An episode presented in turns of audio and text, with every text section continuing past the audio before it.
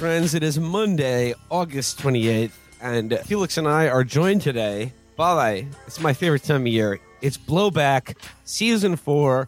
We are joined today by the co hosts and creators of Blowback, Brendan James and Noah Kulwin. Gentlemen, welcome back. Hey, homies. Hey guys. All right. Brendan, Noah, Blowback Season 4 just came out. You know, we got to get you on. This is probably, I listened to the first three episodes. This is probably like your, your most, eh, the, your season that is most ambitious in scope. And the, the story you've chosen to tell, the history that you're, you're digging into this season is sort of like the genesis of the term blowback, at least in its most, you know, p- popular conception of like 9 11. So let me ask you, like, why Afghanistan? What what drew you to this topic this time, and like w- w- like what did you begin to discover as you started researching this season? Yeah, it's it's definitely the the most on the nose understanding of blowback. Probably is is at least for our generation. The term itself was coined by uh, a ex CIA guy, Chalmers Johnson, years ago. But as we've found every season, you know, sometimes it's it's it's a punchy title uh, for the show. Sometimes we're talking about blowback. Sometimes we're not. Sometimes we're talking about something that is said to be blowback, but is a little bit more complicated. And then this is, yeah, I think that that really kind of um, uber example, and we wanted to to dive into it because really of the withdrawal in 2021, uh, and it wouldn't just be about Afghanistan, this endless war, but it would be about a a somewhat uh, sort of um, beginning, middle of an, an end now, for at least for the time being, of American involvement. And um, there's other reasons. I mean, we, we we like to jump around. I like to jump around. We got to go to the 1980s.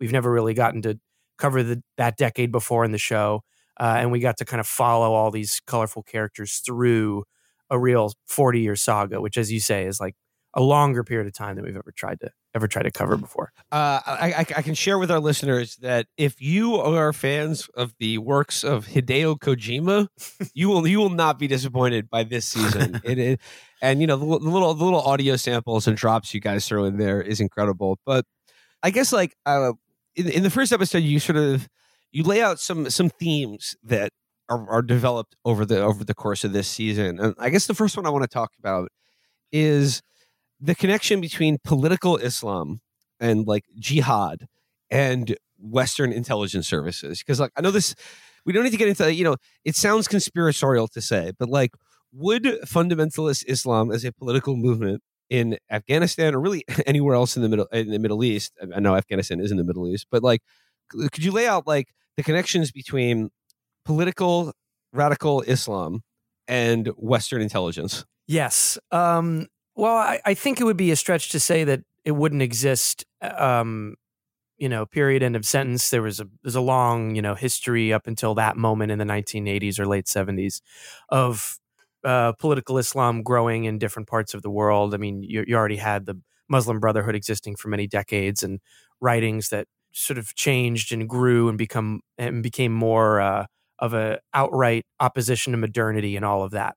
Syed Qutb and some stuff that I'm sure some some listeners are aware of.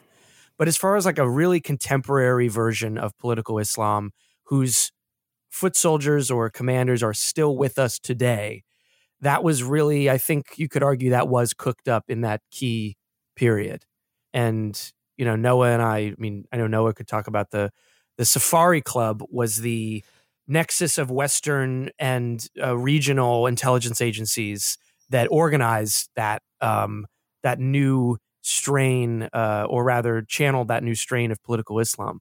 Uh, and Noah, you could probably you could probably speak on that a little bit. Yeah, absolutely. I think you could think of uh, like at the same time that the process that we you know call globalization was unfolding, uh, one of the you know sort of new information streams that was you know going along uh, and traveling around the world in that time was uh, you know like political Islam, in particular, sort of radical political Islam.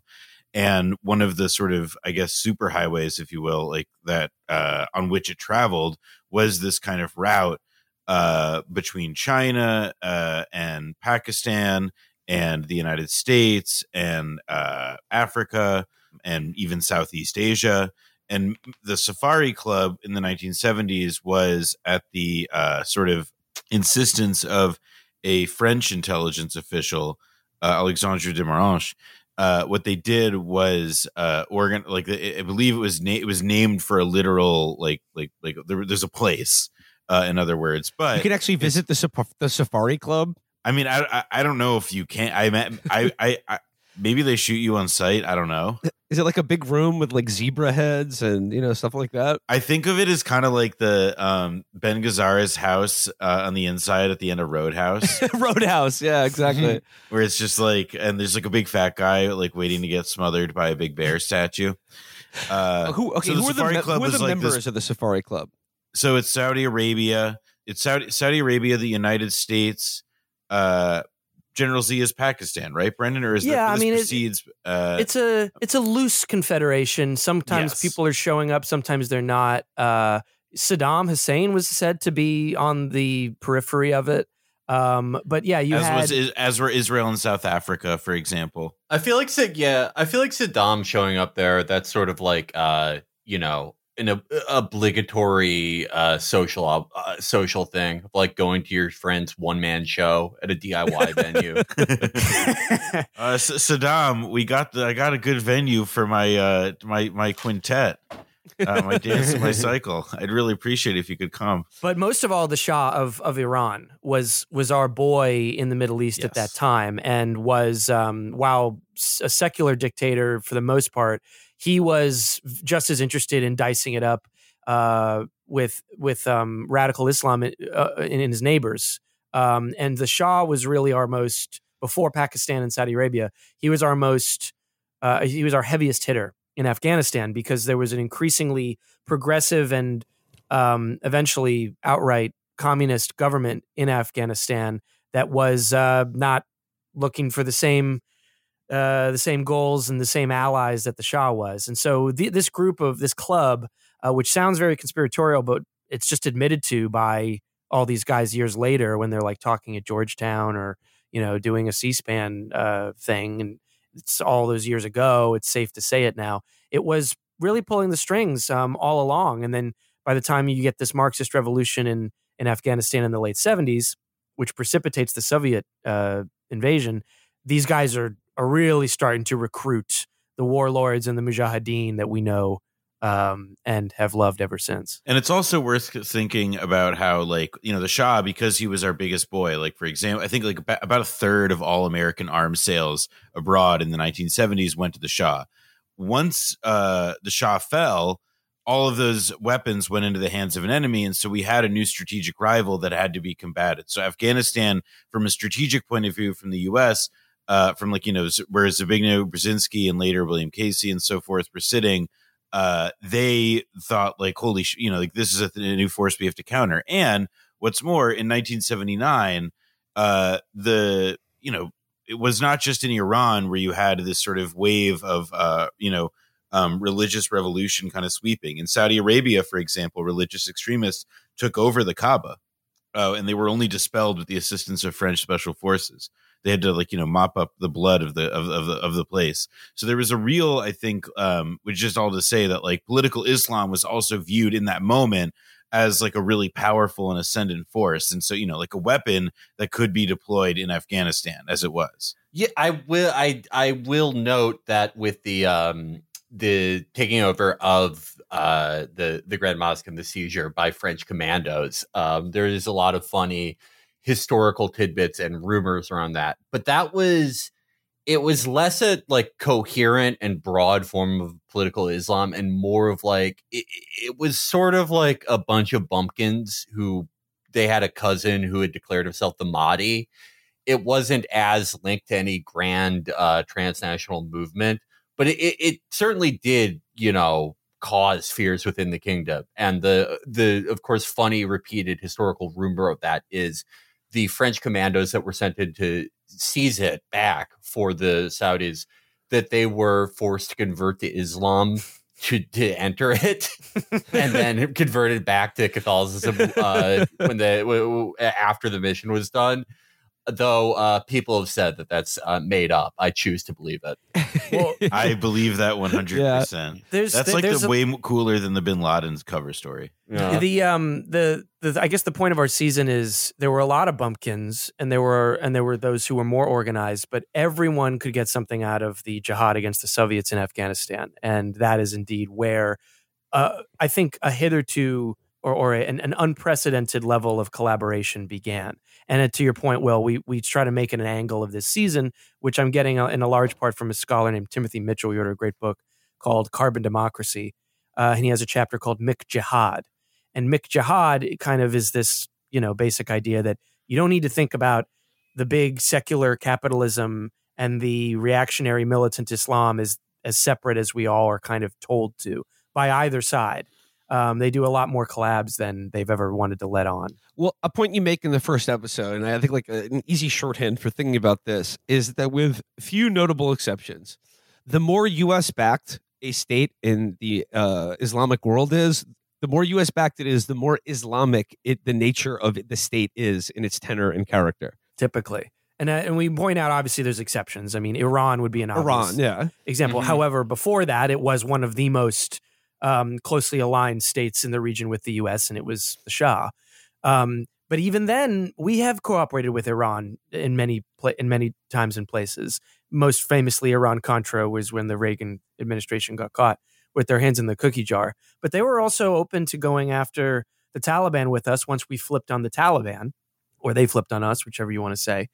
Um, and we're offering search and rescue and uh, full support for the Northern Alliance. They've been funding the anti-Taliban warlords a lot longer than we had.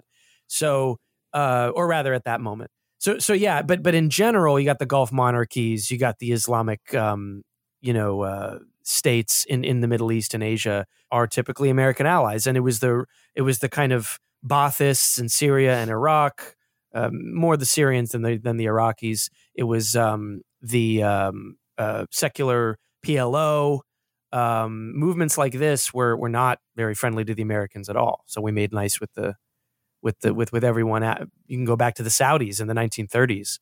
You know when we inked a deal with them. Uh, it's just sort of an undercovered thing. And we also we chose Sunni over Shia, uh, which is a subject that uh, I cover in a bonus interview with Sy Hersh, because he wrote a really kind of seminal article on this about how like America sort of, you know, the the global war on terror could be viewed as part of how we took this kind of policy even more global than it already was, but you know because you know Iran like the main reason that it is not or not the main reason but like a, a major factor in why it is not a strategic friend of ours, despite its you know uh, you know religiosity, is the fact that it's a Shia state. And if you look at a lot of the different Gulf states, you know Bahrain, for example, you know that's like a like it's a Sunni Arab minority that runs the state where you have a lot of you know Shia minorities, and that's a dynamic that can be replicated and is found like you know in a lot of places in the Arab world. So there is also a degree to which like that distinction, I guess, just shouldn't be ignored.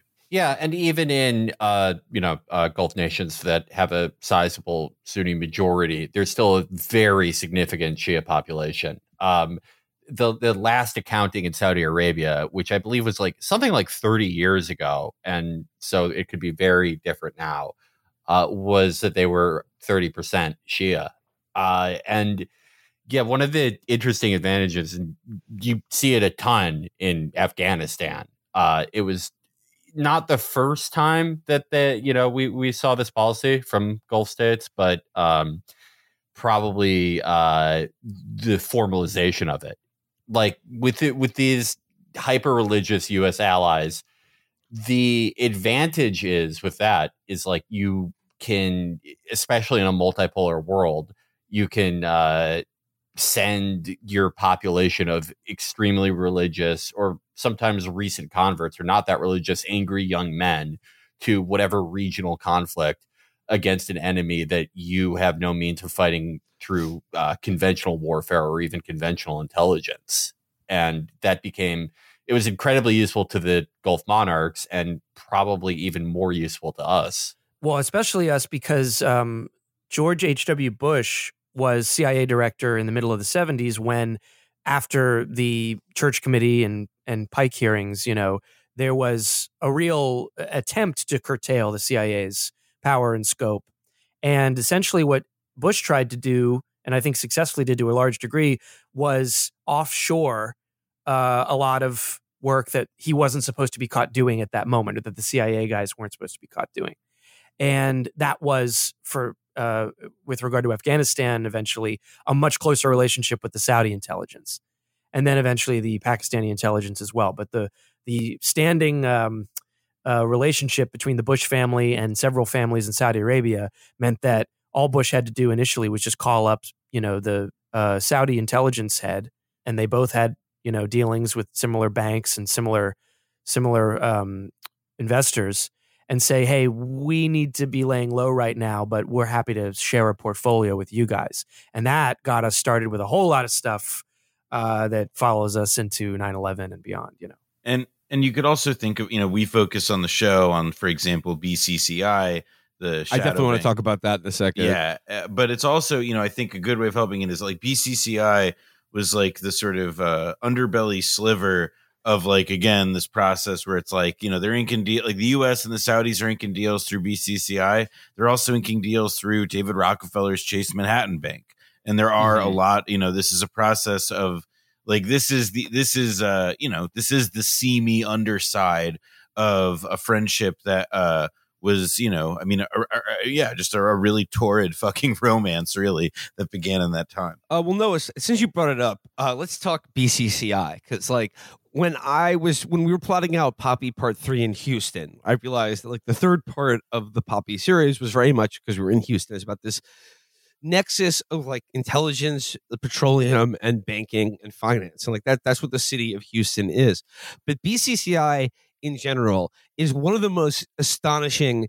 It is a it is the 2001 monolith of all like the, the emperor of all it's like it's, a pandora's box of like everything evil that has ever happened in the last 40 or 50 years uh could, could you just like uh, give give me just a brief overview on what who what was bcci who was involved in it and what did it do So, uh, like, BCCI was a bank created by a Pakistani guy. It's important to say that it wasn't created in Pakistan because there's a lot that remains kind of murky about where exactly it was uh, hatched. But the guy who created it was named Agha Hasan Abedi.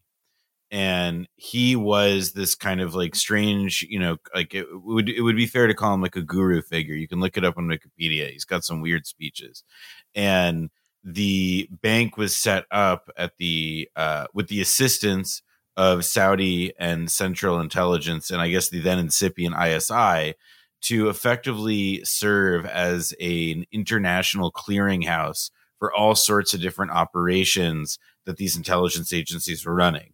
It would later emerge that you know supposed uh, left wing terrorists, although you know probably ops like Abu Nidal uh, were run out of uh, BCCI, but also it's where the Afghan Mujahideen uh, got a lot of their money. And I believe it was was it Adnan Khashoggi who staked it or who just ran it? I forget. Khashoggi, uh, I don't think you ran it, but there's, I mean, the, this is another expression of the Safari Club. It's like the financial, Yes, uh, you know, expression of them. So there's drug running, there's um, this sort of, uh, you know, um, fees for assassinations. Really, every criminal act you could think of, as you guys have probably covered, was run through BCCI. But one of the things that was was the Mujahideen. and also BCCI's customer base was like you know this was during a time when, for example, the number of Pakistani immigrants in London were uh, you know swelling, and in England were too.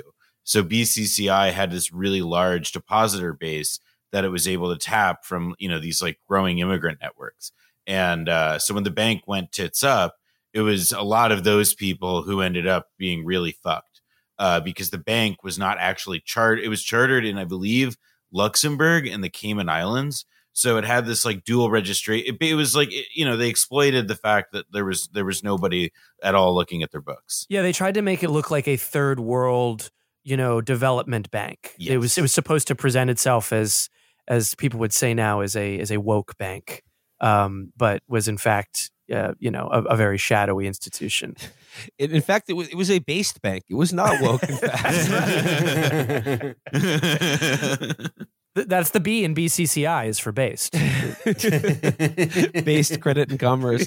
exactly. Um, this uh, this out um, in in the Muslim world, they have a term called anti-wokia that ranges back to the time of Muhammad. Pretty much in the Saudi context.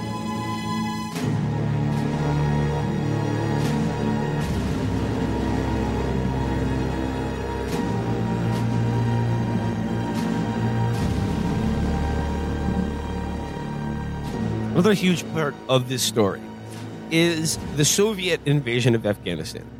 Yeah. And before I get into the specifics of that, I would like to talk about a few of the sort of American pop cultural understandings of the Soviet invasion of Afghanistan. They come in two movies that jump to mind. The first of which you talk about in the first episode, of course, Rambo 3. Yes. And you drop the absolute bombshell that this film is dedicated to the brave Mujahideen fighters is 100% cap. And Yes. I, I, I got hooked deep by that one. It was too well, good we not both to did. We, believe. we we all did because I think in our in, in our book it's we in, it's, made the- that it's in a dedication of our book. I know, and we try to make a joke about it, but uh, in doing more research, yeah, it's a, it's a hoax. It was just someone who really nailed the early Photoshop, I guess. Because, but but we also say the reason it it went it, it goes so far in our in our internet culture in our pop culture trivia is because it it, it is spiritually true that that we all kind Exactly. of feel like that happened, but, uh, which you you know just didn't happen It's in like- that look, particular case. You don't you don't need to have the words "This film is dedicated to the brave Mujahideen fighters of Afghanistan" to understand that that is one thousand percent the message of Rambo Three. Oh yeah. and I Mhm. rewatched it, and it is uh, it, it incorporates a lot of myths at the time that we go into in the show. I mean, th- there's a lot of um of sort of typical like m- trademark blowback style stuff in there where we accused the Soviets of doing uh, well. First of all, to your point, chemical we- weapons using we- chemical weapons. chemical weapons. We built a case, totally, totally debunked, never been proven. Um, we say that they were. I mean, we exaggerated a, a lot of stuff about body counts and things like this, but also we most of all, and the point we make in our first episode is it was really a way to both change the sub- the subject from Vietnam, which had only really just concluded a couple years before seventy nine, but also flip the myth of Vietnam itself. Yeah, Correct. And, and and there's some ways where it's like the the Soviet Union's Vietnam, of course. I mean, they they got bogged down in a quagmire, but I mean th- that's not the only thing that characterizes the Vietnam conflict. That's that's a very punchy and um, marketable way of putting this in headlines in America and across the world over and over again. But it it, it was also a way to project everything we did onto the Soviets from the get go that they did not a lot of times, in fact, do.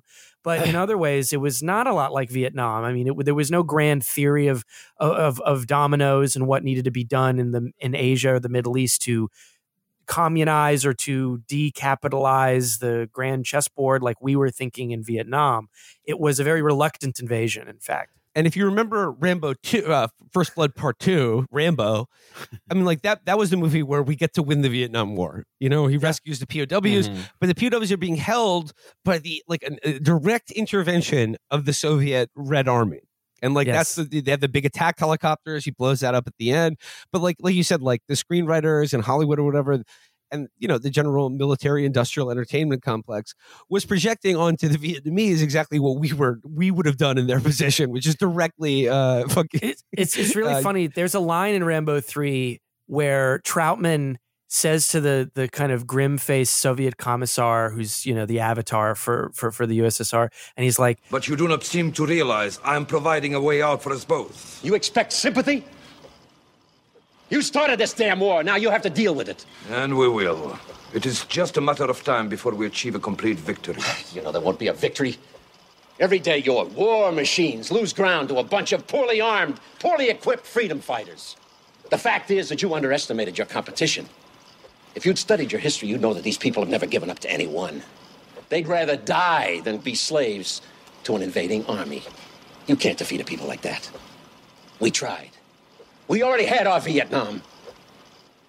Now you're gonna have yours. "We already had our Vietnam. Now you're gonna have yours." But it's like Vietnam has become a, it's like a proper noun of just meaning things like the war that is a that that- that either the Vietnam War, the literal Vietnam War, or the Afghanistan War, or whatever. It doesn't even mean a country anymore. It's like a shorthand by then, and that's what we try to apply.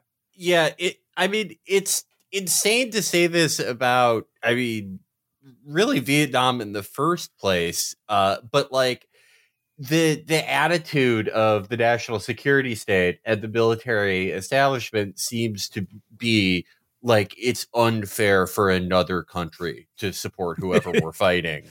Yeah. Okay, uh, the the second the second more contemporary film that I think like covers the same history you're talking about is the Mike Nichols Aaron Sorkin film Charlie Wilson's War.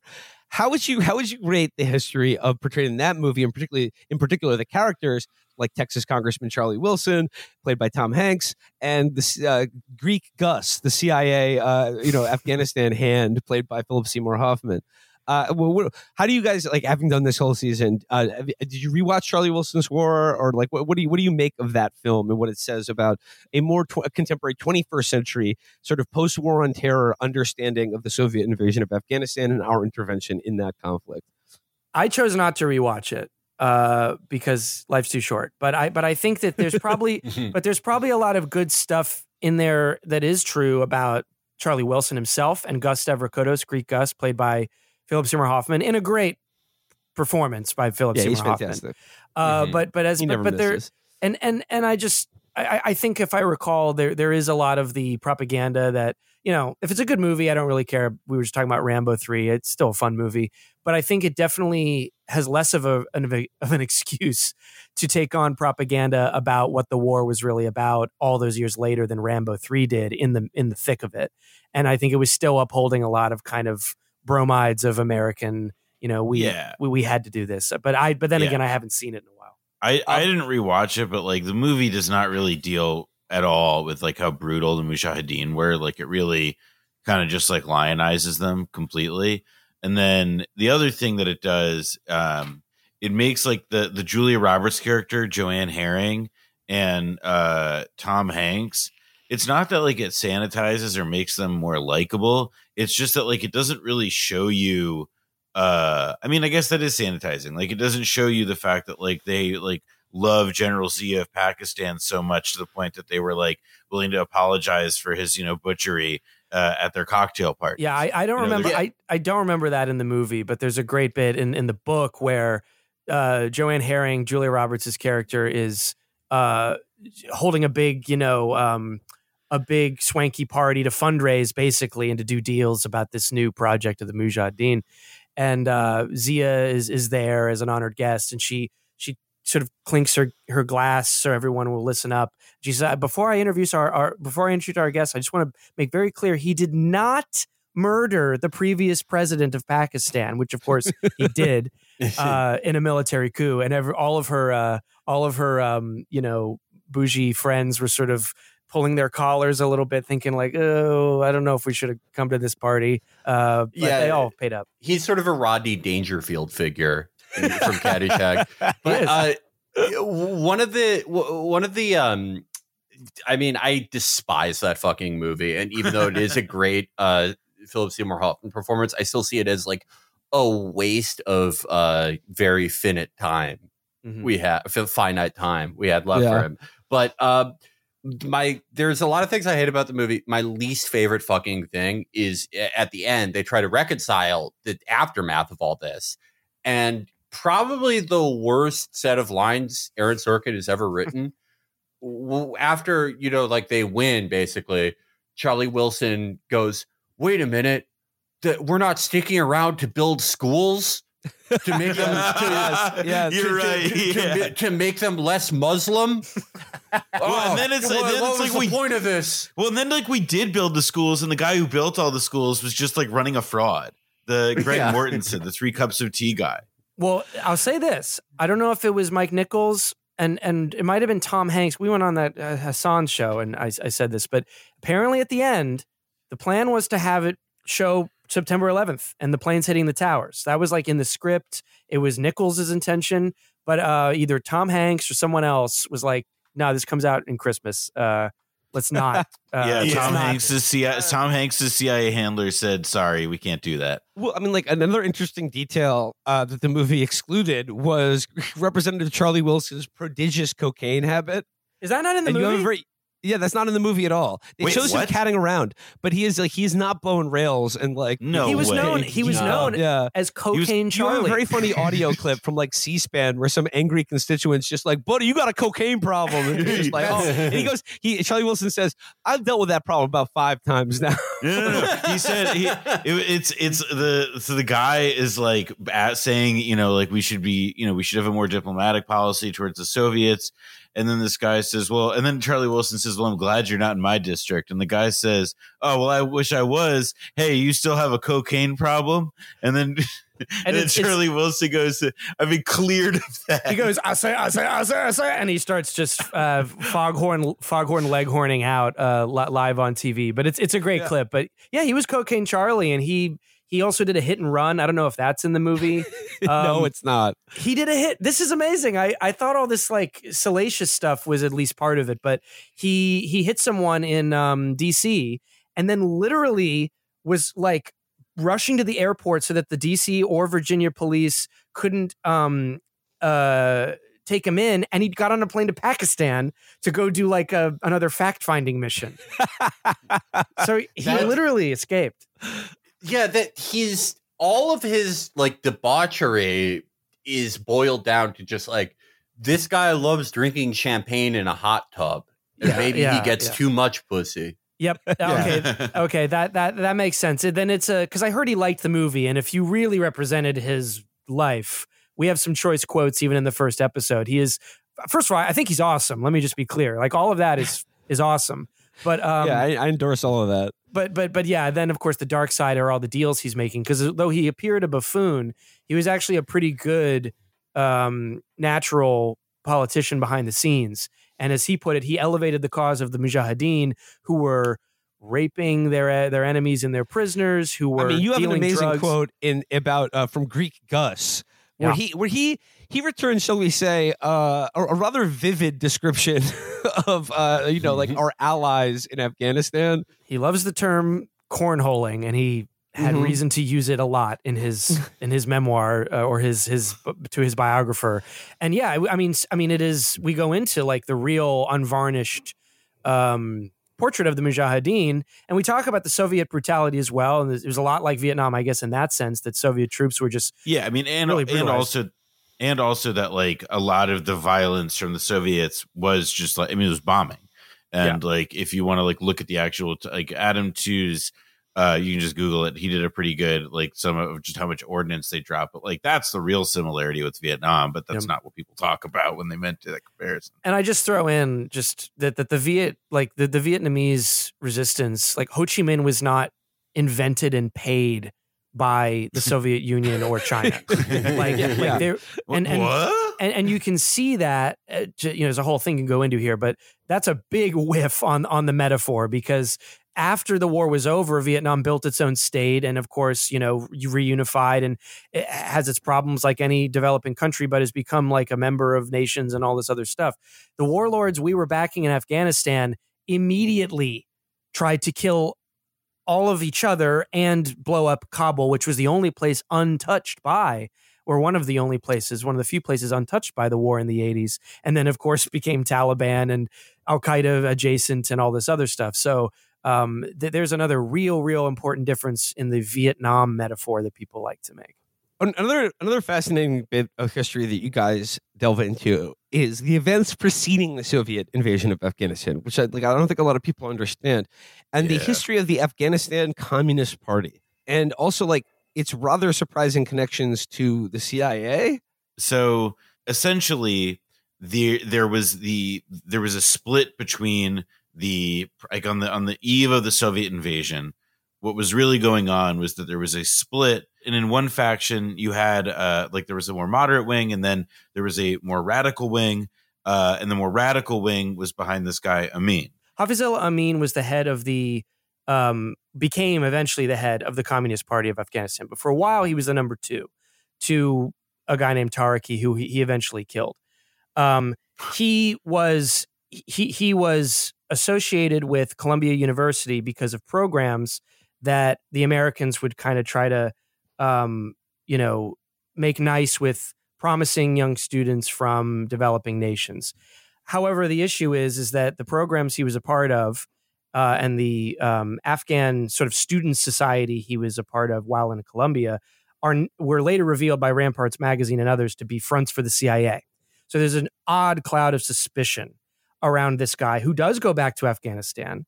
He had been to Columbia twice for two different degrees, and then was always the one pushing a v- more violent and more, um, you know, all-consuming and as you know, you could say like extreme line.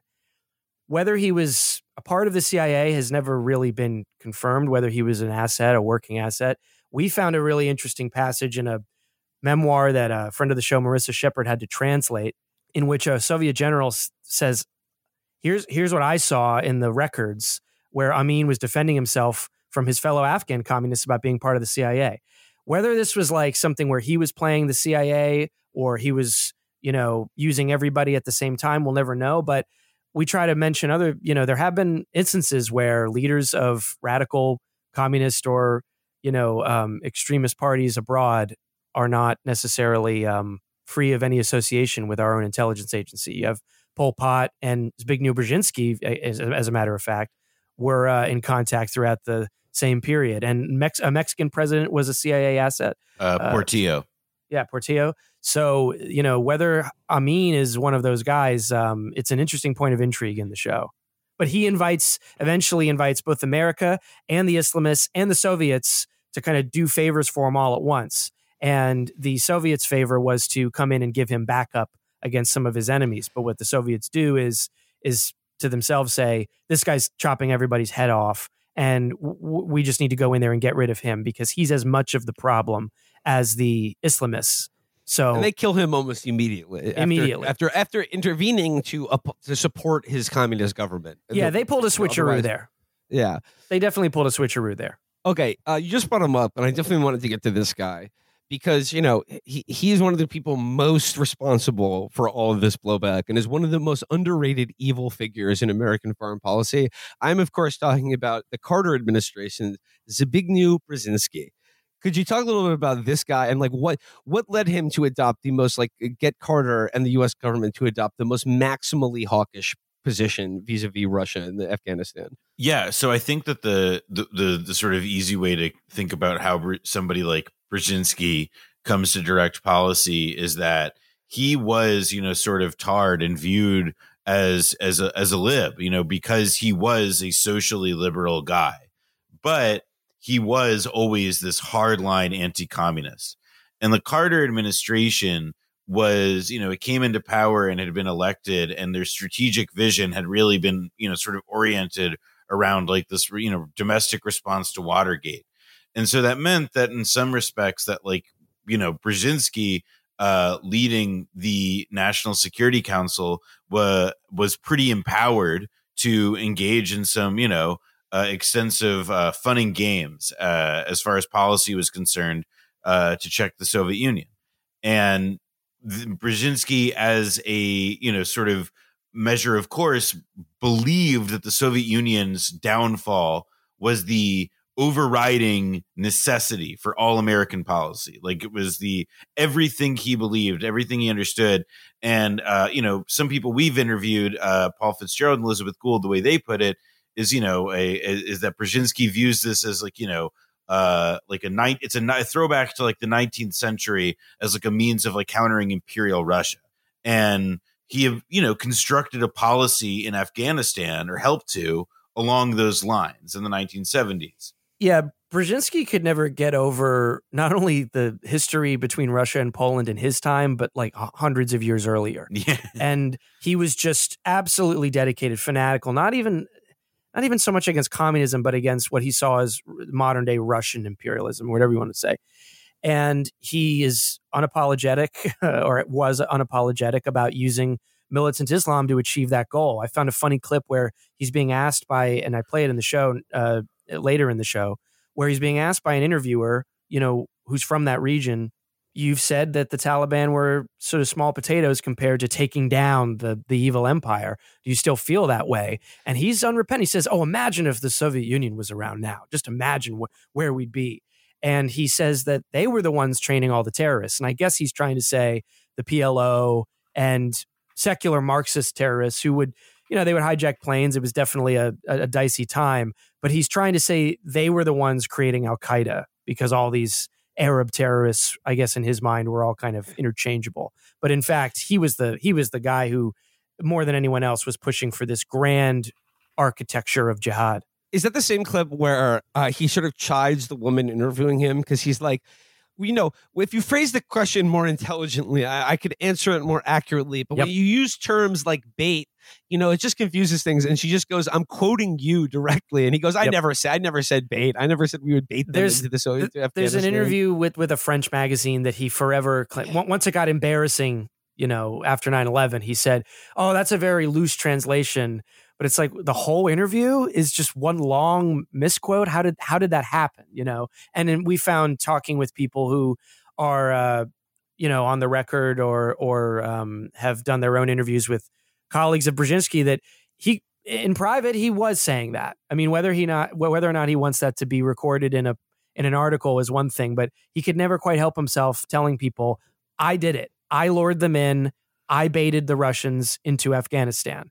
And I guess it was a matter of public relations as to whether or not he was supposed to say that um, after 9 11. But he was, yeah, he was insatiable. And it's also a good illustration of kind of how policy in the late 1970s through the present kind of starts to form on a strategic level, really in the executive branch. Because Brzezinski sort of famously, like a lot of the CIA guys would like deny that there was any trap or something. And they would say, that's poppycock. We never heard of it. And the way that you know Brzezinski, you know, he he he he didn't need them to know about it. He kept things uh, more siloed, in particular, and was able to kind of influence policy from the top down in a way that I think you know with the kind of like people I think think of Kissinger as sort of the ultimate, you know, freelancer or whatever. But I think Brzezinski actually probably, you know, deserves a fair bit of credit for, you know, helping to secretly start what would become ultimately like the largest such covert operation in the history of the CIA and probably the history of the whole government. And would this be Operation Cyclone? Correct. Absolutely, sir. Okay, let's get into Operation Cyclone. This is essentially Charlie Wilson's war, right? I mean, yes. this was the our covert arming and backing of the Mujahideen fighting uh, the, the Soviet army in, in Afghanistan. So, like, what, what describe like who, who was involved in Operation Cyclone and what did it like? What did it actually entail? At first, it was a it was a much rougher, smaller, quick and dirty thing and I think the the idea that it started after the Soviet invasion is still present in in, in a lot of you know vague uh, historical memory. Uh, one of the things Brzezinski said in that interview we just cited was that no, no, no, I was doing that way before the invasion, at least a year before. but but then even before that, you know, uh, the the sources we tended to find were very insightful. Really argue for uh, almost a whole decade earlier in the early 70s because what happened then we won't go we won't go too into it now but there was a not a communist but a kind of progressive revolution in which the monarchy was abolished in Afghanistan. And just like the British 100 years earlier oftentimes that was like a, a progressive who wanted to develop his country more was not uh, was not lining up with our designs or our friends designs in the region. And so we already were working back then with guys like the Mujahideen, who we'll come to talk about, Gulbuddin Hekmatyar and Ahmad Shah Massoud, in the early 70s, not even the early 80s. So by the time you get to this turmoil going on with the communists fighting each other, and this guy Hafizullah Amin, is he is he on the up and up? You know, either way, he's he's an he's he's, he's a psycho. He's he's killing everybody he can. The Soviets are very reluctant to go in, but because of the policy that is now definitely in motion in the in 78 and 79 of basically posing a, the problem are we either going to let fundamentalist US backed Islamic militants take over, or are we going to let this dictator keep making this country more and more into a crackpot, you know, failed revolution just south of our border? Or, and at the end, this was a real consideration, is this dictator going to ally with the US and the fundamentalists? So they kept saying no to troop requests, but eventually, on like, you know, the bazillionth vote, they finally said, this is probably a big mistake, but we just don't have any better ideas. And that really is what American diplomats said they were hearing. And they say, you know, with regret that if we had pursued a more um, conciliatory policy, they don't really believe the Soviets would have invaded, which again is very different from Vietnam. And the two camps in the American government were known as the bleeders and the dealers. Brzezinski was a bleeder. And the dealers were guys like, you know, guys in the State Department, one of whom was unfortunately assassinated in Afghanistan in a very weird and um, intrigue laden plot of its own that you can hear in the show. But once that guy was dead, once Brzezinski had started to kind of, you know, block out everyone else and had Carter's ear, Cyclone began to grow. And by the early 80s, Charlie Wilson had really been kind of become a CI asset as a c- congressman because he was working with Gust Avrakotos, the Greek guy, who had since uh, upgraded everything, and they both wanted more guns, more more mujahideen, and more money for all of this. So by the mid '80s, now the Soviets have for years been trying to get out. They tried to go to the UN. They've been feeling putting out feelers for Pakistan, and the U.S. is telling everyone don't negotiate. The mujahideen don't negotiate. Pakistan don't negotiate, and so the stingers start arriving in 86 or something some people say that's the turning point. Either way, it's already been now half a decade that we've said we'll we're done when we say we're done. And so all of the BCCI transactions, all of the eventually legitimate quote unquote congressional approvals, this stuff is is turning the war into something that I don't think anyone, including Brzezinski, might have ever thought would be as destructive for the for the Soviets, but also for regular Afghan civilians. And uh, by the end of the 80s, uh, I think the American calculation was we've we've done our job, um, Leonard Nimoy style. You know, my, my, my work here is done, uh, and they and they beamed out. You know, another uh, American demon who figures largely in this story, a, a, man who's caused a great deal of bleeding over the course of his career, is CIA Director Bill Casey. What was so fascinating about this guy is that he was a, a, a Knight of Malta, and an extremely conservative Catholic, and like, do you think that like there was something in his religious background that ca- that caused him to have a certain affinity with like austere Sunni Islam. That, like, I think honestly, like, it was being a lawyer. I think that was yeah, it. Really? He was, uh, yeah, I think it was being a corporate lawyer and then running the SEC, and then he was like, you know what we need to do? We need to get some, Muslimic style operations in here, and I believe that was his takeaway let's diversify our portfolio. But yeah, but to Will, to to your point, uh, Steve Coll, you know, who wrote a great book called Ghost Wars, although Ghost Wars interestingly says nothing about BCCI and some of these other things, so it's it's it's a slightly incomplete account, or maybe more than slightly. But he writes um, about about Casey, saying that Casey saw the Roman Catholicism he believed in and Judeo Christian or whatever you want to say values very much compatible with political Islam as a way to defeat communism because aren't we all basically on the same Godless side? communism, yeah. yeah, exactly. And now that's kind of a you know kind of a trope or or or a, you know a bit of a a bit of a uh, a joke to to the to, to to our generation the idea, but he was very much about that and. um and you know it's more clubs. He was a knight of malta. Now you got the safari club. You know anyone mm-hmm. anyone anything where you had to call each other prince or your highness to each other you know he he was really into. So it's no surprise he was really into this this covert operation. Uh, how would you describe his career and his involvement um, in in Cyclone, the BCCI? I mean, his fingerprints are all over all of this. Yeah, I mean, Casey was basically like so. Casey was a re- was really fucking old by the time of all this. He had been in the OSS in the 1940s and World War II. He was, I mean, like really uh, kind of like this, you know, kind of canonical uh, operations cowboy figure. And so when he came to the CIA, the idea was like a bit of like, yeah, we want to get the agency to have its mojo back after the 1970s. But, you know, and we go into this a bit in the show, a lot of what he was just doing, I would argue, at least from his, the way he saw it from his vantage point, was he was just trying to kick as much shit up as possible uh, with the Soviet Union to just try and knife them as many ways with as many tools as he had at his, at his disposal. And so you have some pretty, you know, arcane and crazy plots, uh, and also Latin America was a major, uh, you know, uh, place of interest for him. But so a lot of the plots like Iran Contra, um, and uh, you know, the arming of the Mujahideen, uh, you know, which is a plot in its own right. Uh, they go back to you know they, they they are able to be as successful or unsuccessful, but they they take on the scale that they both of those things achieved because Bill Casey was cheerleading them essentially. If if Brzezinski is the is the um, sort of cold and calculating architect of the of the policy, at least when it became a true, you know, um, operation that that was supposed to be sustained over years, then when he leaves, you know, Carter Carter gets obliterated by Reagan. Casey, still at the CIA, is the kind of giddy, you know, um, uh, inheritor of it, and he is, uh, you know, just sort of sort of um, every day excited about new ways to train these guys in terror and to blow stuff up, bicycle bombs, and you know all these things. There were there were myths that the Soviets were using that are, that are still reprinted, by the way, uh, that the Soviets were like dropping toys that were actually bombs, so they could like literally kill children. Which sounds so it's one of those things that sounds a little too evil that you always have to check up on. But what was real, what was real, was a lot of the um, new forms of terrorism uh, being taught to the Afghans um, at the request of Bill Casey and Gus Stavrakopoulos and of course Charlie Wilson.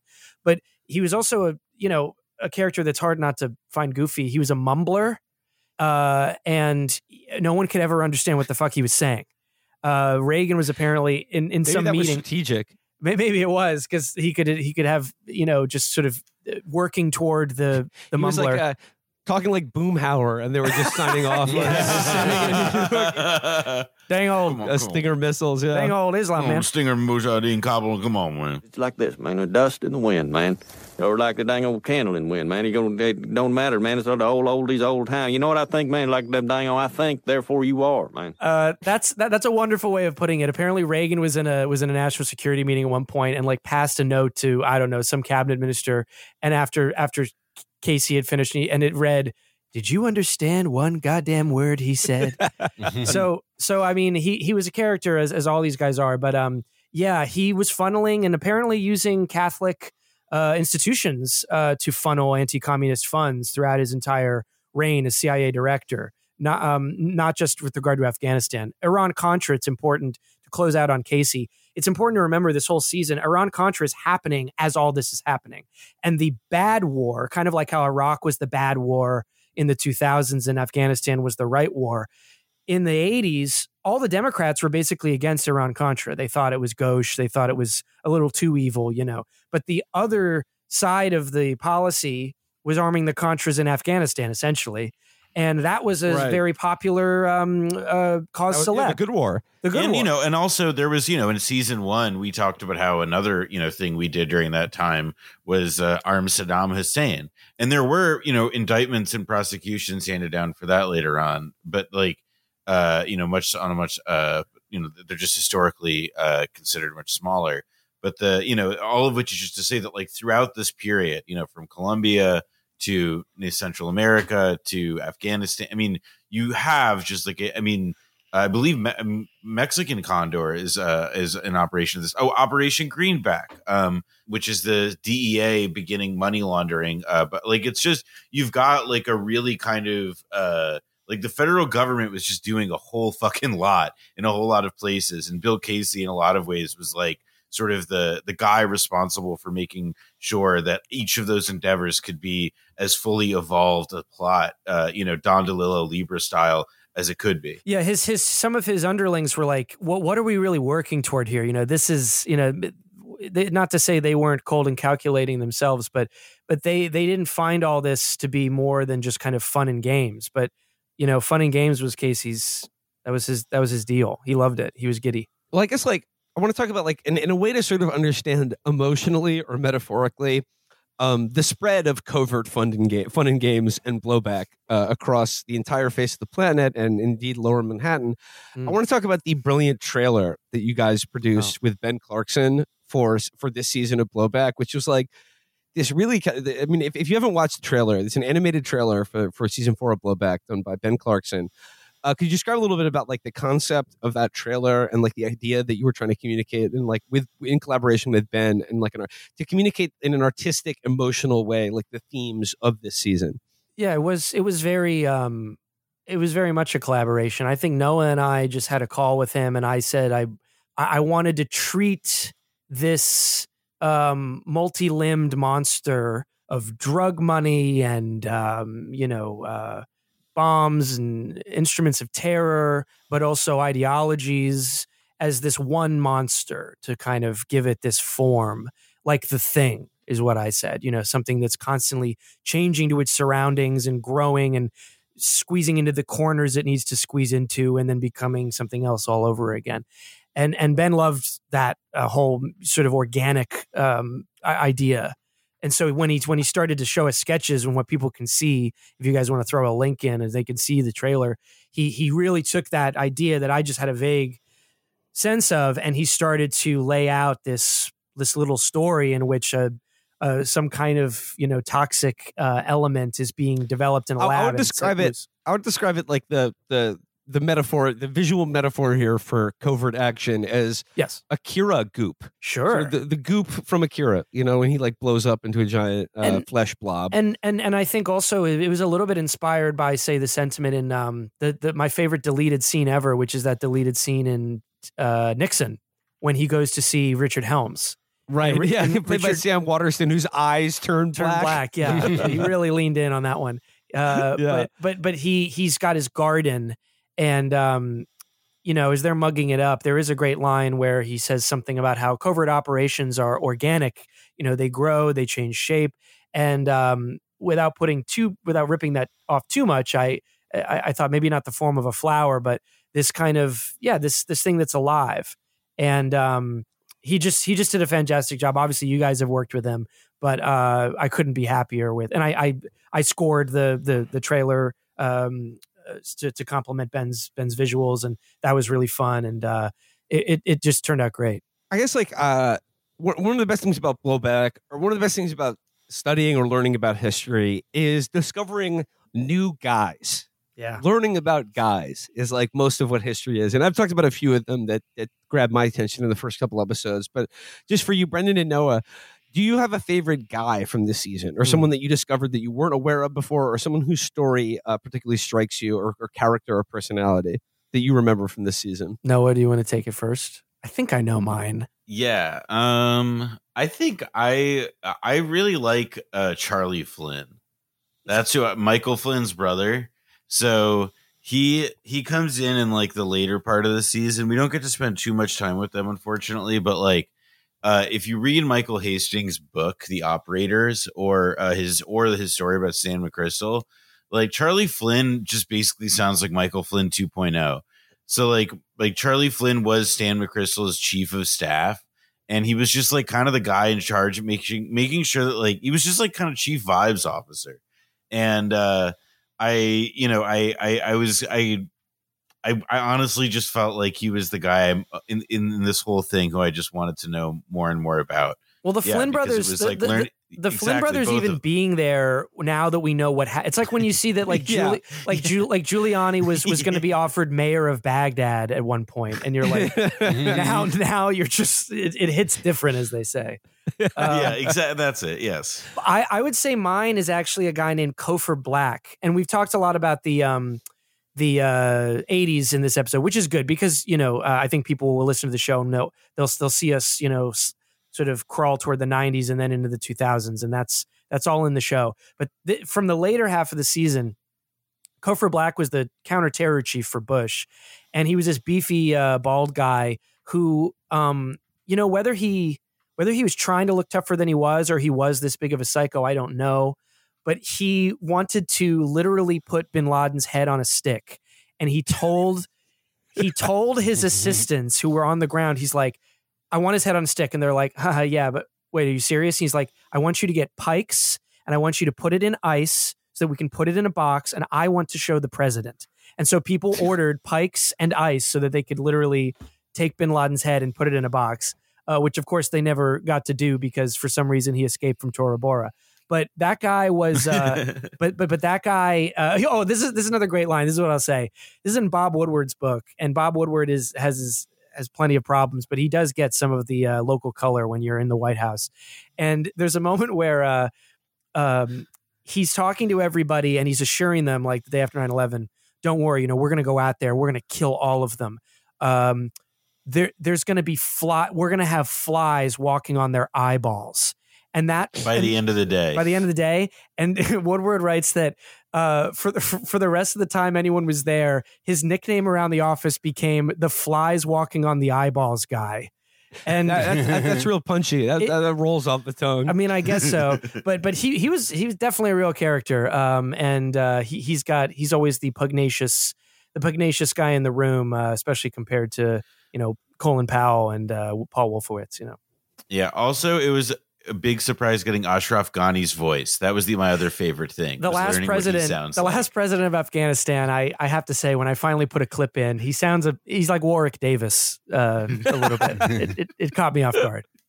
It would it would be funny if that like the order to like put Bin Laden's head on ice and then put it on a pike and deliver to pre- to the president. They never revised that when Obama got in. And someone presented a bungler with Bin Laden's head. Yeah. Well, I mean, Oh, you uh, thank you. uh, I'm making love to his Uh, body, but in my mind, Uh, this t- d- His head's on my desk. Do I do I still have to tip if it took longer than uh, thirty minutes? Yeah, so there's but but yeah, there was a lot of there was a lot of uh, of of psychos and and bizarre people. I mean, the the Mujahideen themselves, people can listen to the show. I mean, there's kind of a flavor for every uh every tendency you have. There were guys who were really smooth smooth criminals uh who who got PR treatment from the West. There were really really nasty guys who kind of originated the idea of acid in the face of women. Um, that was one of our main guys, and there were mentors to Osama, uh, several of them uh, in in the bunch. So um, yeah, it's hard. It's hard to really pick, but uh, that's why people need to dive in, you know, and just just check it out. Well, like I said, um, we we have covered basically just merely the tip of the iceberg of the the, the history that you guys um, lay out on this season. You know, the geopolitics of the heroin trade, Yeah, the American invasion of Afghanistan, and our subsequent withdrawal. But look, Brendan, no, I'm going to get you out here with an easy question. Okay, hmm 9/11. What really happened there? I What's knew the that was. real truth? I knew What- you were going to say tr- that. That's that, that that that is the season. There's there's a Is- long. Is there any more 9/11 truth that you guys have uncovered? There's a little bit more truth that we found. We found Okay. a Yeah, little there's some truth. truth. Um, there's some truth. and and uh and yeah uh just you have to you have to sign up but there's there's we found a lot of truth um I guess we'll leave it there for today. Um, subscribe to Blowback to get the real 9/11 truth. That's that's the pitch we're going to leave you with. And before we close out today's show, I would like to leave you, listener, with a pitch uh, that this upcoming Saturday, September 2nd, if you're in New York City, please come to the Roxy Cinema at 7:15. Hesse and I will be presenting a 35 millimeter screening of Howard Hawks' Rio Bravo. oh That's great. right. To supplement our Mo- Movie Mindset bonus episode, we are hosting a screening, which we will do an intro and then a talk back after of Howard Hawks' Rio Bravo this Saturday, uh, this Saturday, September 2nd at the Roxy Hotel and Cinema. And actually, we have a plug. Uh, Brendan and I will be in Chicago this coming weekend at the Haymarket Socialism Conference. Uh, we will be there. Uh, our, our we have a panel on Monday on Labor Day, and uh, if you are in Chicago, if you're at Haymarket, you should come out and hang. Uh, we'd love to see you there. Once again, thank you so much to Brendan and Noah, and we will play you out with some of the Blowback Season 4 original score composed by Brendan James. Gentlemen, thanks again for another season of Blowback, and thanks for coming on. thank you boys Thank you.